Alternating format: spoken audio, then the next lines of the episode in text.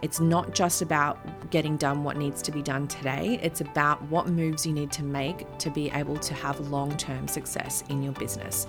So it's really a much bigger picture way of thinking. Welcome to the Success Club, the podcast where we delve into all things business, marketing, mindset, and how to succeed as an entrepreneur.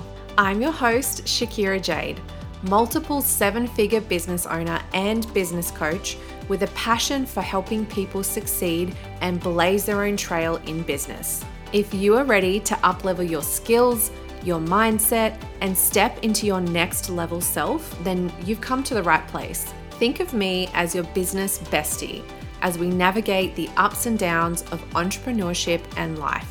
Each week, I'll be taking you through business strategies along with resources and actionable steps so that you can make your wildest dreams a reality.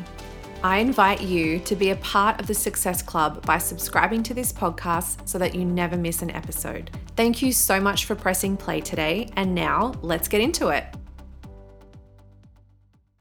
Hello, guys, and welcome back to another episode of the podcast.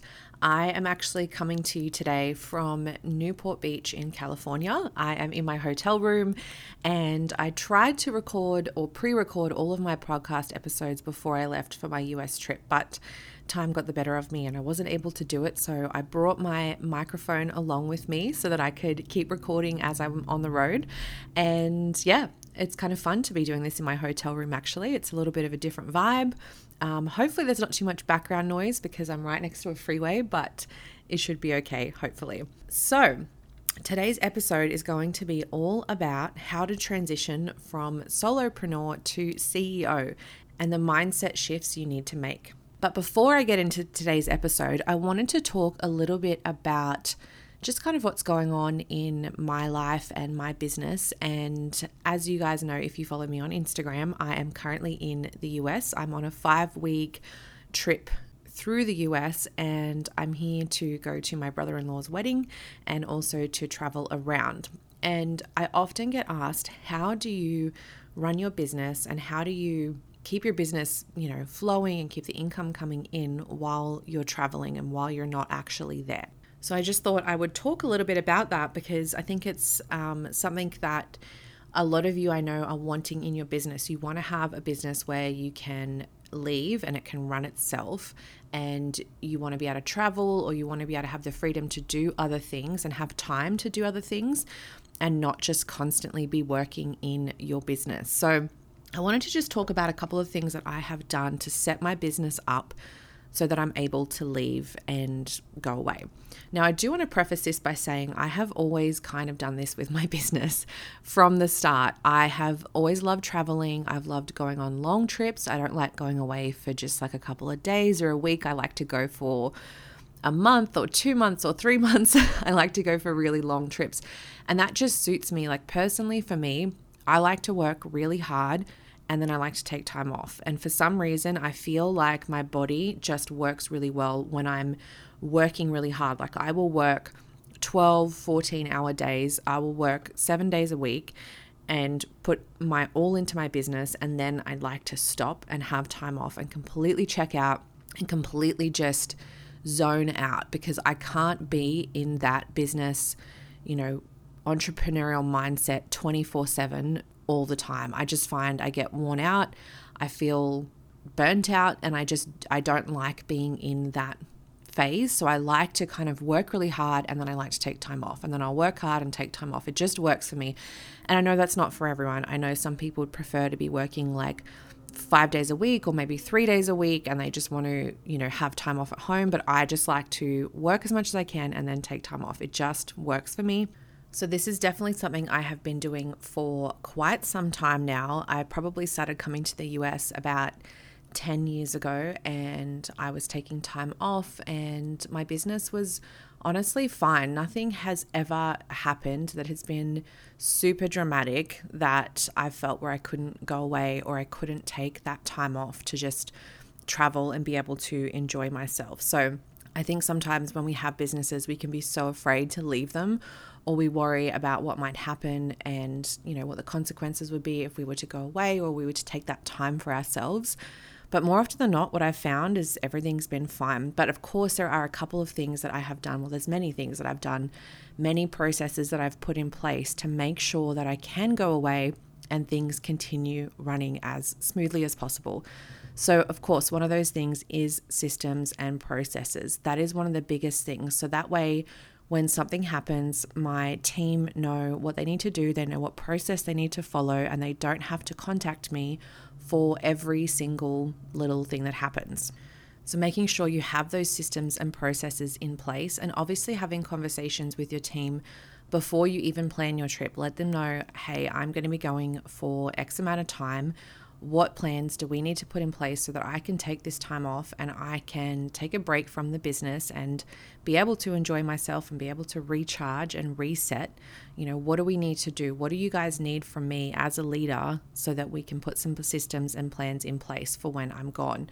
And that really helps a lot. For me, the point where I'm at now, my team has been with me for quite some time, particularly my operations manager. She has been with me for many years now, so she knows the business inside out. She knows exactly what to do. We had a situation come up last week and she knew exactly what she needed to do. She got into action and I didn't have to worry. I know that the business is in safe hands. So, definitely having a team that you can trust and that you know can take care of everything while you're gone is a huge, huge benefit. And of course, hiring the right people in the first place that you know can run the business, that you know have the same vision as you and want to execute that vision, that is super important. Over in my wholesale business, I also have an amazing team who run the wholesale and the e commerce business. And we actually had our biggest week ever. We had a $100,000 week last week, which is absolutely insane. That is the biggest week of sales we have ever had in that business. And I'm not even there. I haven't been in Australia for three three weeks now, I think.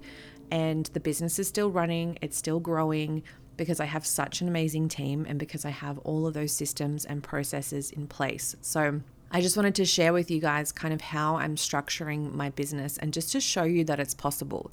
Because I think when you are working in your business and if you feel like you're not getting anywhere, it's hard to imagine what is possible or what could potentially be done and what kind of freedom you can have from having your own business. And you can definitely have a lot of freedom and a lot of flexibility in your business. It's just a process that you have to work through to get there. You can't expect to just start a business and immediately have this kind of freedom and have this kind of flexibility in your life. It is definitely a process and it takes time. But when you put those steps into place, when you put those processes in place, when you hire the right team members, you can have that flexibility and freedom. And for me, this is what having a business is all about. It's about having that freedom, it's about having that flexibility, it's about being able to go and enjoy my life and enjoy what I've worked so hard for. So, definitely recommend it. It is amazing. But now I'm going to get into the episode, which is all about how to transition from solopreneur to CEO. And just before I get started on it, I wanted to ask you guys if you have been listening to the podcast for a little while and you've been enjoying it, I would love it if you could leave me a review on Apple Podcast. It would mean so much to me. It really helps the podcast. It helps me to get noticed. It get, helps me to get on the charts.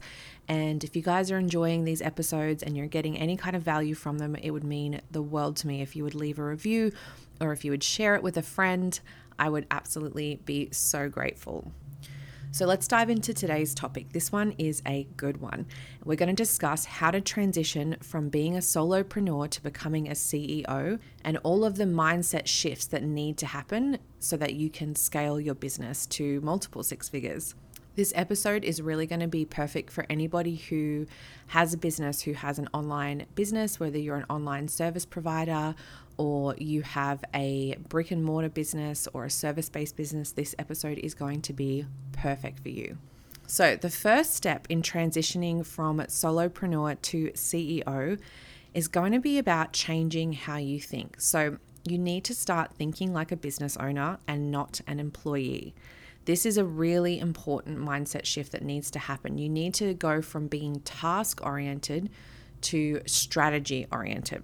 most of us will start out as an employee. I don't know too many people that have just started a business and that was their first job ever. most of us have had a job where we have started out as an employee, and you often have this mindset that you need to be a doer. So you're given a task and you execute that task. You're being told what to do, you're being told how to do it, and you're just following instructions. But when you become a business owner, you need to start thinking ahead. So not only are you still doing those tasks and still, you know, being an employee, I guess, in your own business, but you're also needing to think ahead. You need to strategize and you need to plan for growth. It's not just about getting done what needs to be done today, it's about what moves you need to make to be able to have long term success in your business. So it's really a much bigger picture way of thinking, and it's going to demand a lot more from your mindset. We all know the old saying that time is money. So, as a solopreneur, you probably started out doing everything yourself because that is the most cost effective way to start a business. But there's a limit to how much you can do. You're only one person, and there's only so much that you can do. And time is the one asset that you can't get more of. So, what you need to do is start evaluating all the tasks on your plate and asking, is this a job for the CEO of this company or can somebody else do this? It's a matter of starting to really view yourself as a CEO. You don't want to be viewing yourself as just a business owner or someone who just has some small little business. Right from the get go, you really want to envision yourself as the CEO of a company one way that I did this when I was starting out, I remember I only had one employee, but I knew that my business was going to be amazing one day and I knew I was going to have many employees and I was going to be an absolute boss. So I got myself some number plates that said HC Boss, standing for Hair Candy Boss, even though I only had one employee because I was thinking big and I knew I was going to have many employees and many locations and I knew it would happen one day. So I still have those same number plates and I absolutely love them and I'm kind of known for them. Everybody knows my car when they see me driving around because of the Hair Candy Boss number plates. But for me, that was just one little thing that I could do to really set the tone for being a CEO and stepping into that mindset of being a CEO. So, in order to grow your company and really step into that CEO mindset, you're going to need to hire a team. You're going to need to have people that can support you in the business and help the business to grow. And I know that this can be quite scary, especially if you have never hired anybody before. It is going to be a really scary time and it's going to be challenging. But what I like to do when I'm thinking of situations when I'm a little bit scared to do something or I'm unsure if it's going to work out, I always think, what is the worst case scenario? So, what is the worst thing that could possibly happen? When it comes to employing someone, obviously there are rules and regulations around terms of employment and things like that. But at the end of the day, if you are hiring someone, whether they are an employee or they are a contractor, this is going to be a temporary thing. Nobody is going to stay forever in your business. It's always going to be temporary. It might be a couple days, it might be a couple weeks, it might be a couple months, it might be a couple years, but as everything in life and business, nothing lasts forever. So, when you're going into this process of deciding to hire your first employee, you don't want to be coming from a place of fear and a place of concern because all you can do is do your best, and try it out and see what happens. And more than likely, it's going to work out. More than likely, they're going to be a great person and you're going to make a great hire. But if it doesn't work out, then it doesn't work out. And that's okay too. So you don't need to go into situations thinking this is the be all and end all and I have to make a good decision because I could lose everything if I don't make the right decision because it's really not that big of a deal. And honestly, looking back in my business, some of my first employees were some of my best hires. They were so amazing. They shared my vision for the business, and I was so fortunate to have them in helping me grow the business. So I definitely think that it is worth giving it a go and working through those fears and just thinking, okay, what is the worst case scenario? What is the worst thing that can possibly happen? And am I okay with that? And if you're okay with that, then it's the right decision to move ahead. In a fast paced world, time is everything, and for busy business owners like you, efficiency is key. That's why I use Flodesk, the ultimate email building platform designed to save you time and skyrocket your business success. With Flodesk, creating stunning emails is a breeze. Say goodbye to complicated interfaces and coding. Flodesk user friendly editor empowers you to design captivating emails in minutes. They also have amazing automations which help you to save time and money. If you've ever gotten an email from me, you would have seen the beautiful design as I use Flodesk for all my emails. Flodesk offers a vast collection of templates crafted to match your brand's unique style. If you are interested in trying Flodesk on a free trial, you can go to shakirajade.com forward slash Flodesk to find out more, or use my code ShakiraJade at checkout to save 50% off your first year. Join myself and thousands of other entrepreneurs who use and trust Flodesk. So, once you've made that decision that you need to hire some help and you want to start delegating tasks, you have to think about what it is that a CEO should be doing and what tasks you can delegate. So, first of all, you want to identify tasks that don't require your specific skill set. So, these can often be things that are admin work or client onboarding or even basic tasks.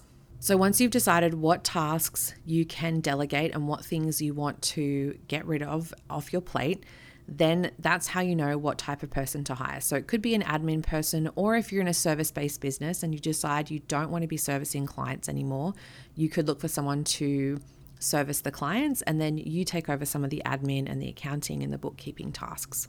So, once you have hired someone, of course, you're going to have to start training them and onboarding them. You can't expect them to know everything right away, even if they are experienced. So, developing a structured onboarding process to get them into your business and get them to understand how you do things is going to be so valuable. This is something I wish I had done sooner in my business. It definitely took me a long time. I used to train every single person myself from start to finish, and it was a lot of work. And now we have a much better onboarding process. We have a ton of pre recorded videos that we have our new hires watch. They can fully understand the business, they can see how we do everything. We have a really solid systems and processes manual, and that really helps them get up to speed on what they need to be doing a lot faster. So, this is something I would recommend doing very early on in the business before you have too many employees or before you have to keep wasting your time repeating yourself over and over.